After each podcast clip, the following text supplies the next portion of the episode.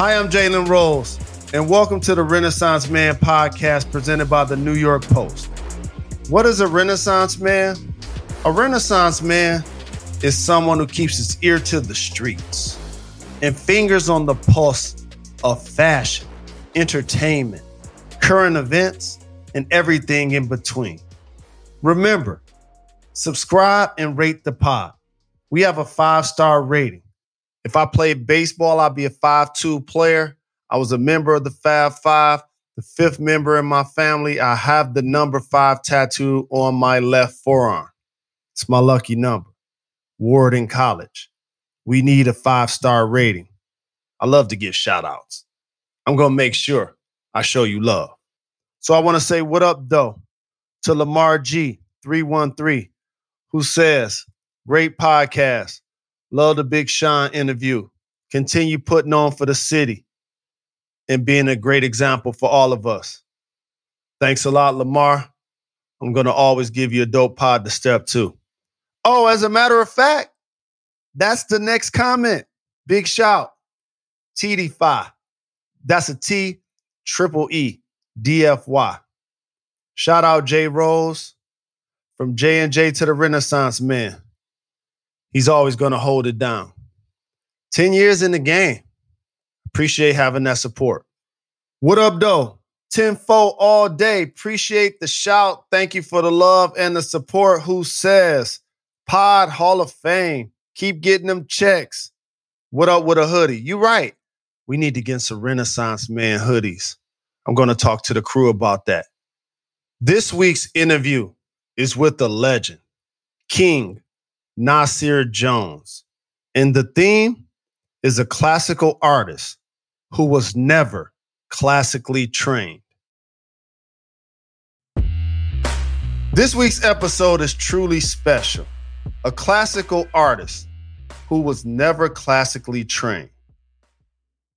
The reason I started the Jalen Rose Leadership Academy is that the world appreciated my basketball prowess. And while I was a McDonald's All American in high school, a member of the Fab Five in college, and a max player in the NBA, I always valued my education. Never wanted to be considered a dumb job. I wasn't classically trained to be a founder of a tuition free public charter high school. When you enter a new realm, there are going to be things that you have a stronger knowledge base than others. So it's always important to create diversity in our board. People that are from different walks of life. So we have people that are from the marketing background, the construction background, the education background, so that every perspective is covered. I learned that surrounding yourself with diverse perspectives is extremely important. If you're the smartest person in the room, you're in the wrong room. Keep learning. My next guest is one of the greatest rappers of all time, but also one of the most intellectual men in music without having a formal education. His work is studied in college classrooms, even though he never went to college. That's a professor for you. So, with that being said, we're going to learn a thing or two or three about how to stay informed and continuously practice critical thinking. I am so very honored for today's special guest.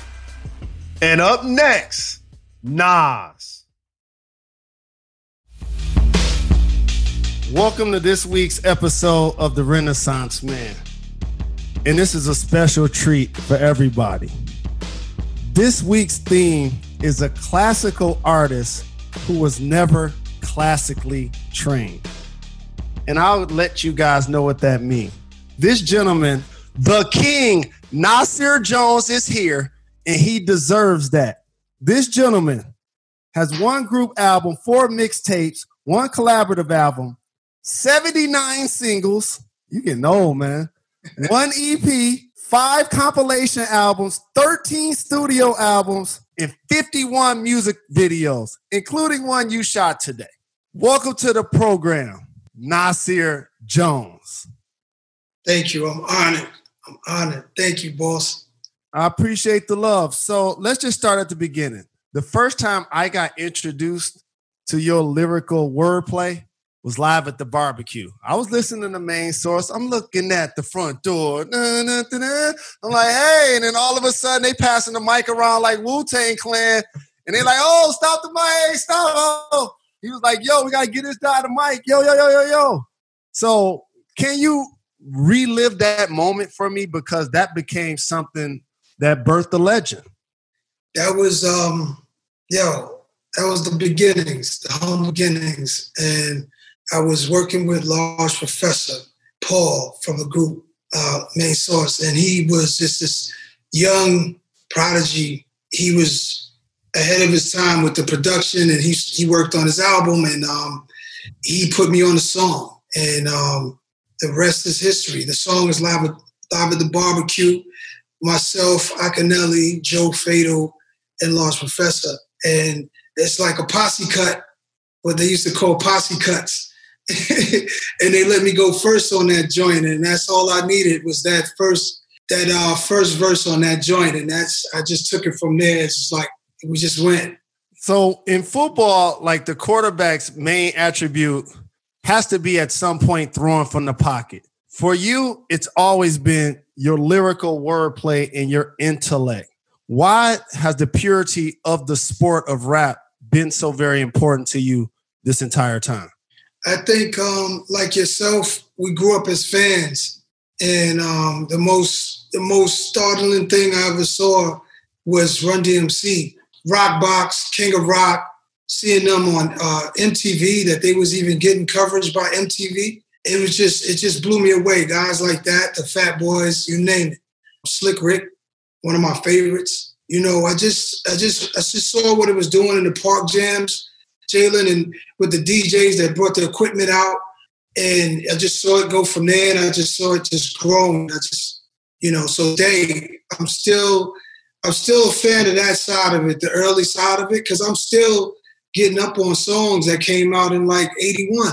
I still find songs like like that. And um, so I'm, I'm just a, I'm a fan. I'm a fan. And you've also not only combined your ability to spit. And I say this a lot, but I'm going to say this multiple times because you're here. And I know I use this for other people, but you literally spit bars. I've been saying that for so very long. But you also institute critical thinking, intellect. What are some of the artists that inspired you to put that in your rhymes? I think um, it starts from the early days of Melle Mel and um, Moe Dee and um, it's so many of them. Um, Double Trouble, when I saw them in Wild Style, and then it graduated. The, the game got into uh, G Rap, Rakim, Kane, those guys. So I know that you were a chip tooth assassin and you were spitting bars, but you also had a combination of cool and you seem to be like one of the first dudes that the dudes thought was cool and the ladies thought was fly. And then you hit us with the mathematics as well, the game in your rhyme. You always elevated. I always got smarter listening still to this day to your rhymes. Why was that important to you? Oh man, that means a lot.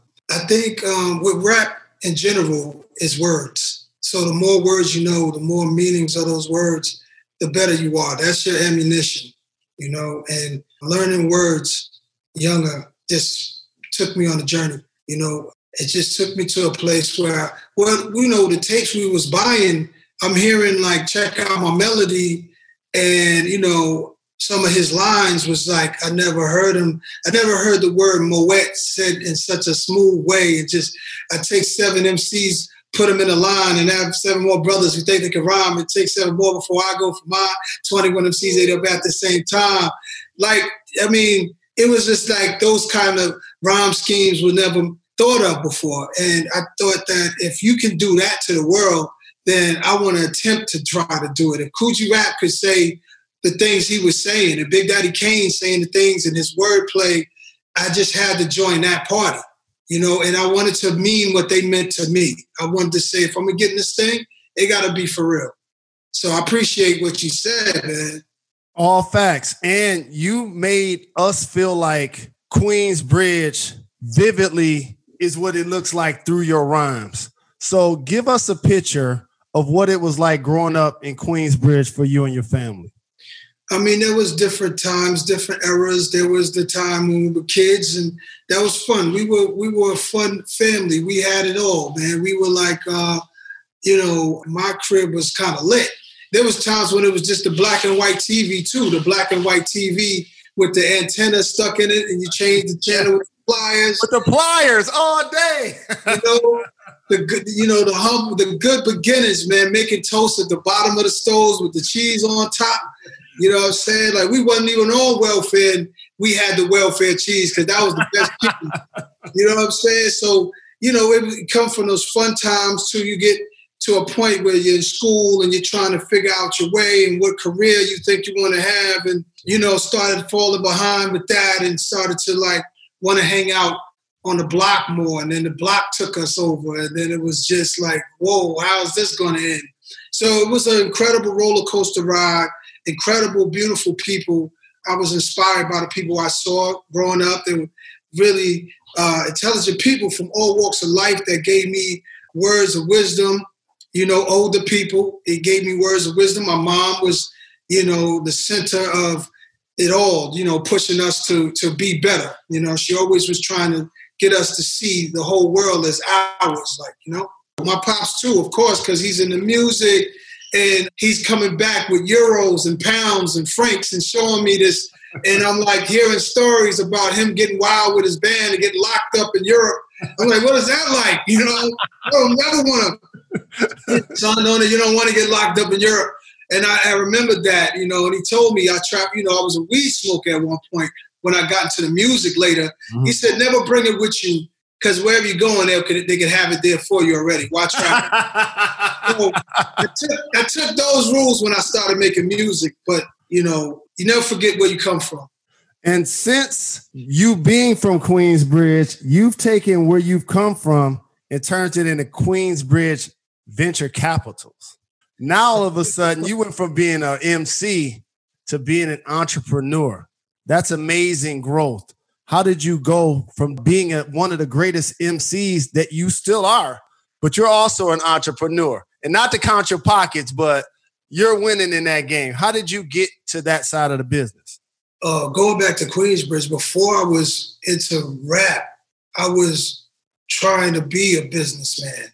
Like I was into, I'm talking about very young. I was, I would make files in my drawers. You pull them out, I got files. This is the comic book business.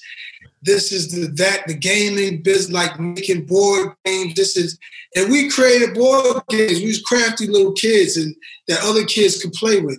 And and then to the back burner, I was like, I'm a screenplay writer. I'm a, I had all these aspirations at a very I had this imagination. I know a lot of kids out there have the same, if not more, bigger dreams than I had. But I had these dreams to be a businessman as a kid, um, just from watching television. You know what I'm saying? So to come from where I come from, like I say, at 10 points, a hood that's known for murder, I named it after a hood that's known for murder, now doing mergers to flip it and change it mm. into something that we've never seen before.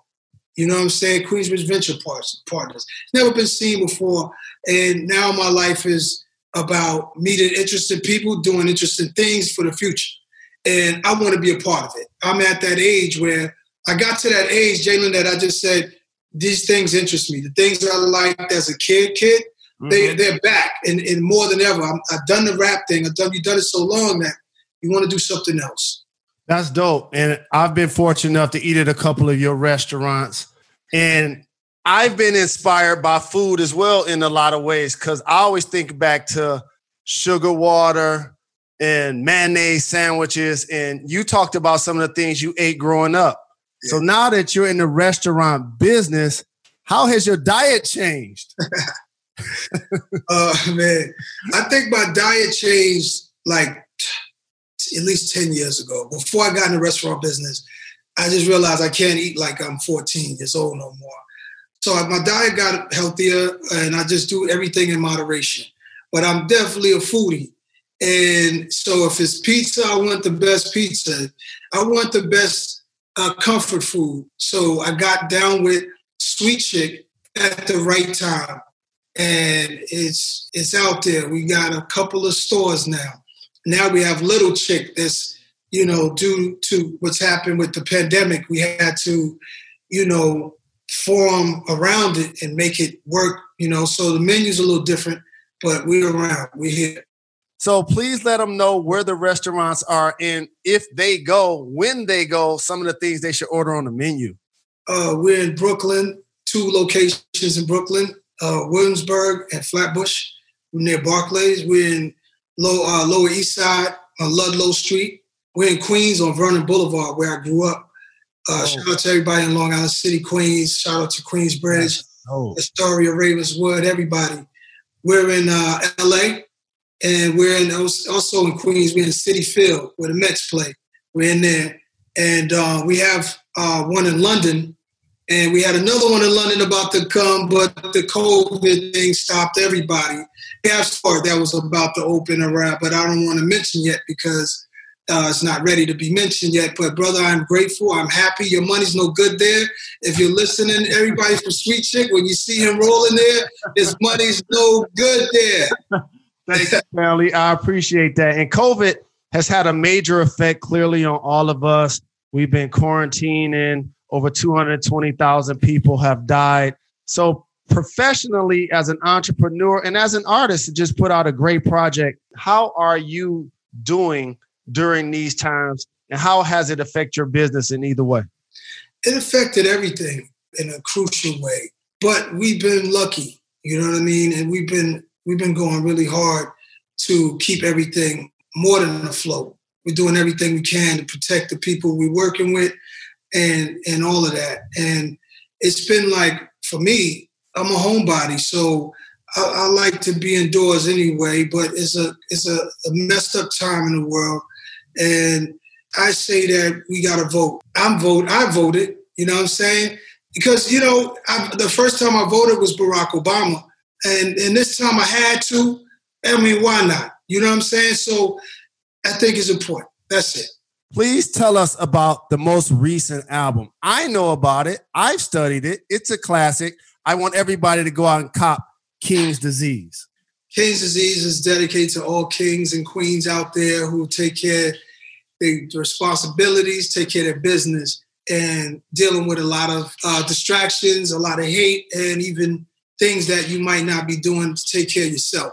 King's disease is about getting right, getting yourself right, and dealing and just knowing it comes with the territory. The drama, the stuff comes with the territory. But when you're standing up trying to do right, but keep going. Ultra black. Yes, sir. Ultra black, man, is a is enjoyment, a time for when it's a time when the world is trying to put their foot on your neck, literally. Mm. You can't because we're still proud of who we are, and it's it's very inclusive song because it's about pride everyone should have pride, no matter who you are Italian, Puerto Rican, Dominican, Greek, Asian, Indian. Have pride in yourself. It doesn't say anti you, it's saying, no. I'm ultra this, come over here, let's have fun. We're going to, it's a good time. That's what the song is, a good time.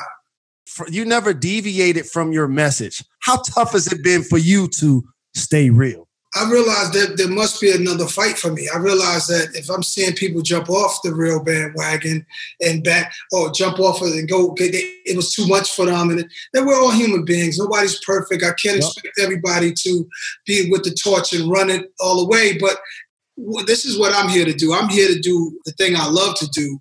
The rest of the stuff comes with the all of the accolades and all of that. That's cute. But what's real is that I really love what I do and that's if if I can do that, that's all I want to do is continue to create music. There's an inspiration beyond just the music, and I'm forever grateful. But before I let you get out of here, I do a segment called Gone in 60 Seconds where we do a rapid fire where I'm gonna ask you a couple of questions. Here we go. I'm gonna start the clock in three, two, one. What's more essential to your style? Fresh kicks or fresh hairline? Fresh hairline. You own a restaurant in Brooklyn called Sweet Chicks. We we mentioned that. Pick one thing off the menu that's a must order. The vegan uh, sandwich. The vegan sandwich. I think that's new. Miles Davis or Dizzy Gillespie? Miles. Miles. I just saw his documentary, Birth of Cool. Incredible. And it was a great moment for hip hop to see you and Jay standing face to face, eye to eye, because y'all had a lyrical assassination battle. But lyrics aside, which song had a better beat? Ether, Ether. or Takeover? how about that's a how about that's a verb now? We use that as a term. It's like, yo, you got ether. I didn't even know what that meant. I had Yo. to Google it. Yo, the other beat was by Kanye, so that was that was hard. That was hard. And the 1998, I'm gonna say that again. The 1998 Oscar for Best Actor in the Film goes to Master P and I Got the Hookup or Nas and Belly. Me and Belly. Belly is a classic. Shout to Hype Williams. At this point in your life, with all you've accomplished, are you more Oochie Wally or One Mic? Mar- Marvin Gaye was "Let's Get It On," but he was also "What's Going On." Could I be both? Could I be both like the King Marvin? I, I mean, I think I'm more One Mic. Honestly, I think I know what you're saying. I'm more One Mic than than I'm definitely more One Mic than Oochie Wally though. Definitely, definitely. Oh man.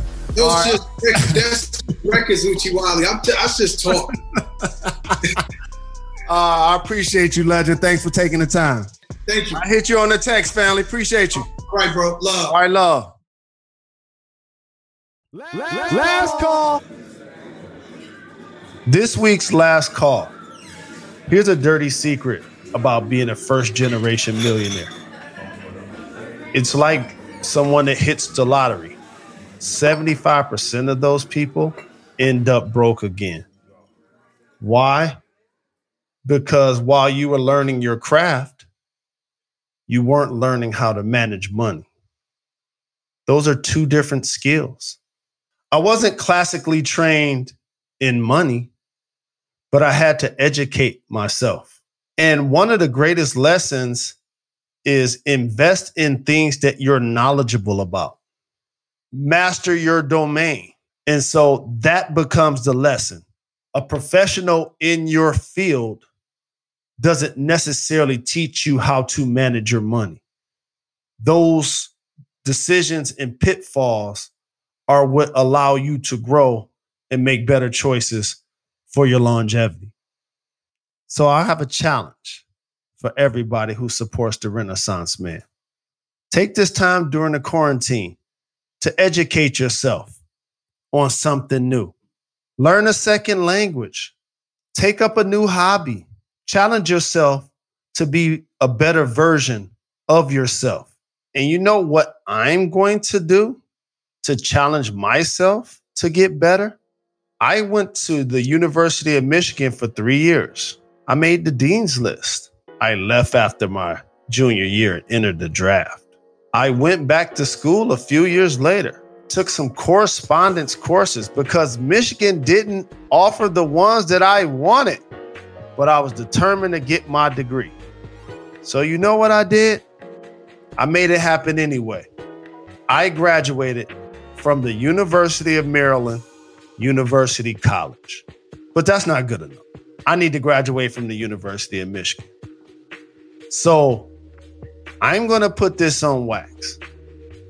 My next challenge, my next obstacle that I'm giving myself, I'm going to get an associate's degree from the University of Michigan.